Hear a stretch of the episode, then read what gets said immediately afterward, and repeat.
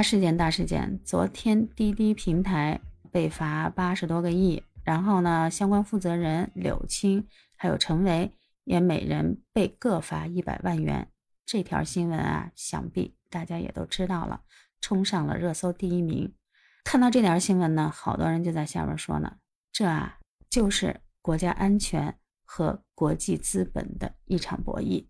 其实呢，看到“国家安全”这个词儿下边呢，覆盖的可能就是我们亿万网友的个人信息安全问题。说到这个个人信息安全啊，我想在这说一句，不是说只有一个打车软件每天在监视你的生活，也有可能我们手机上下载的某类 APP 也在悄无声息的监视着我们每个人的生活。为什么现在身边的朋友一聊起天来说，哎呦？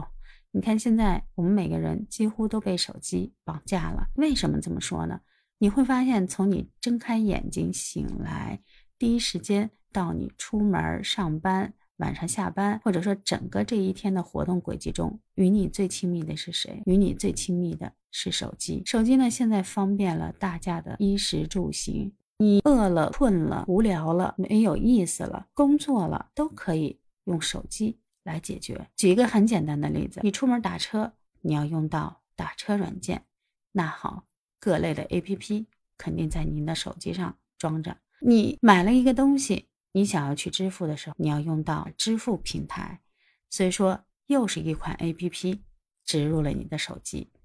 有的人说了，哎呀，我今天想点个外卖，我要吃什么喝什么？哎，也许你就打开了某一类点餐平台的这软件。然后他会根据你以往的消费习惯、网上的订单的这个习惯，立马推送给你你爱吃的食物的种类以及附近的门店。想一想，你是不是被无数双眼睛在盯着？他们在偷摸悄的窥视着我们的生活。他会惯着我们，不停的给我们灌输一些你喜欢的，让你更喜欢；你不喜欢的，压根儿让你看不到。所以说，有的时候我都在想。我们的生活如果真的有一天被所有的 APP 绑架了，细思极恐，那是不是我们的眼界还有见识也会变得越来越窄？你想穿什么？你想吃什么？你想喝什么？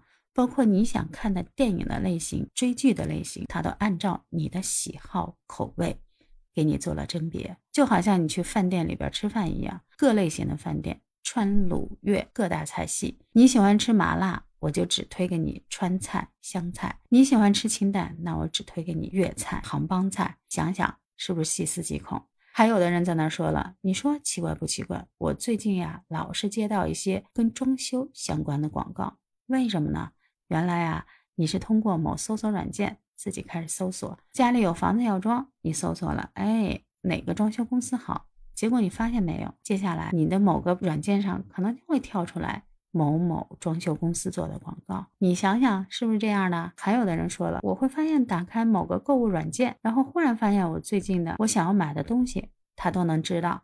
您知道为什么？是因为咱们的手机可能被某一些不怀好意的软件监听了，人家都能听到您的各种语言，人家都能监听到您的各类通话、各类语音搜索。只要你通过语音搜索，然后人家就及时的抓住了，get 了。您的喜好，您的兴趣，是不是想想都可怕？我不希望我们活在一个充满 APP 的一个时代，被充满 APP 的手机绑架了我们的生活。我觉得我们还是要多出去走走。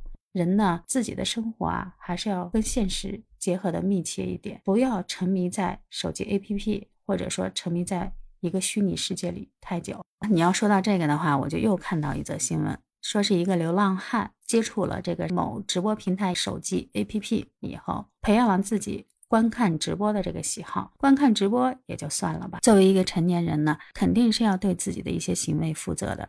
这个流浪汉说了：“我啊，这一年下来的话，各种的捡废品、流浪乞讨收集到的钱财，几乎啊都捐给了。”这个网络直播平台上的女主播，就有网友戏谑的称：“您这榜一大哥可真是真真的真金白银换来的。”为什么这么说啊？自己都舍不得吃，然后还要想着给人家打赏，就牵扯到很多很多的问题。你会发现，我们在现实世界当中可能老是选择逃避，然后我们就把自己的希望啊、喜好啊都寄托在这个网络世界当中。网络世界、虚拟世界，它带给不了你那么多的安全感。与其把安全感建立在多款的 APP 上，不如把安全感建立在跟朋友多沟通、多交流。现在也可以堂食了，有事儿没事儿啊，线下就跟朋友聚个会，总比你天天跟 APP 上一堆陌生人聊天要来得好。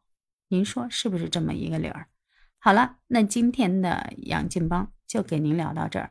关于罚钱这个事儿，我们看的可能是热闹，但是关乎到我们自己的，可能就是说，您得时不时的去国家信息安全网站上看一下，最近又有哪些 APP 爆雷踩雷了，然后做好自己的手机安全防护才是最重要的。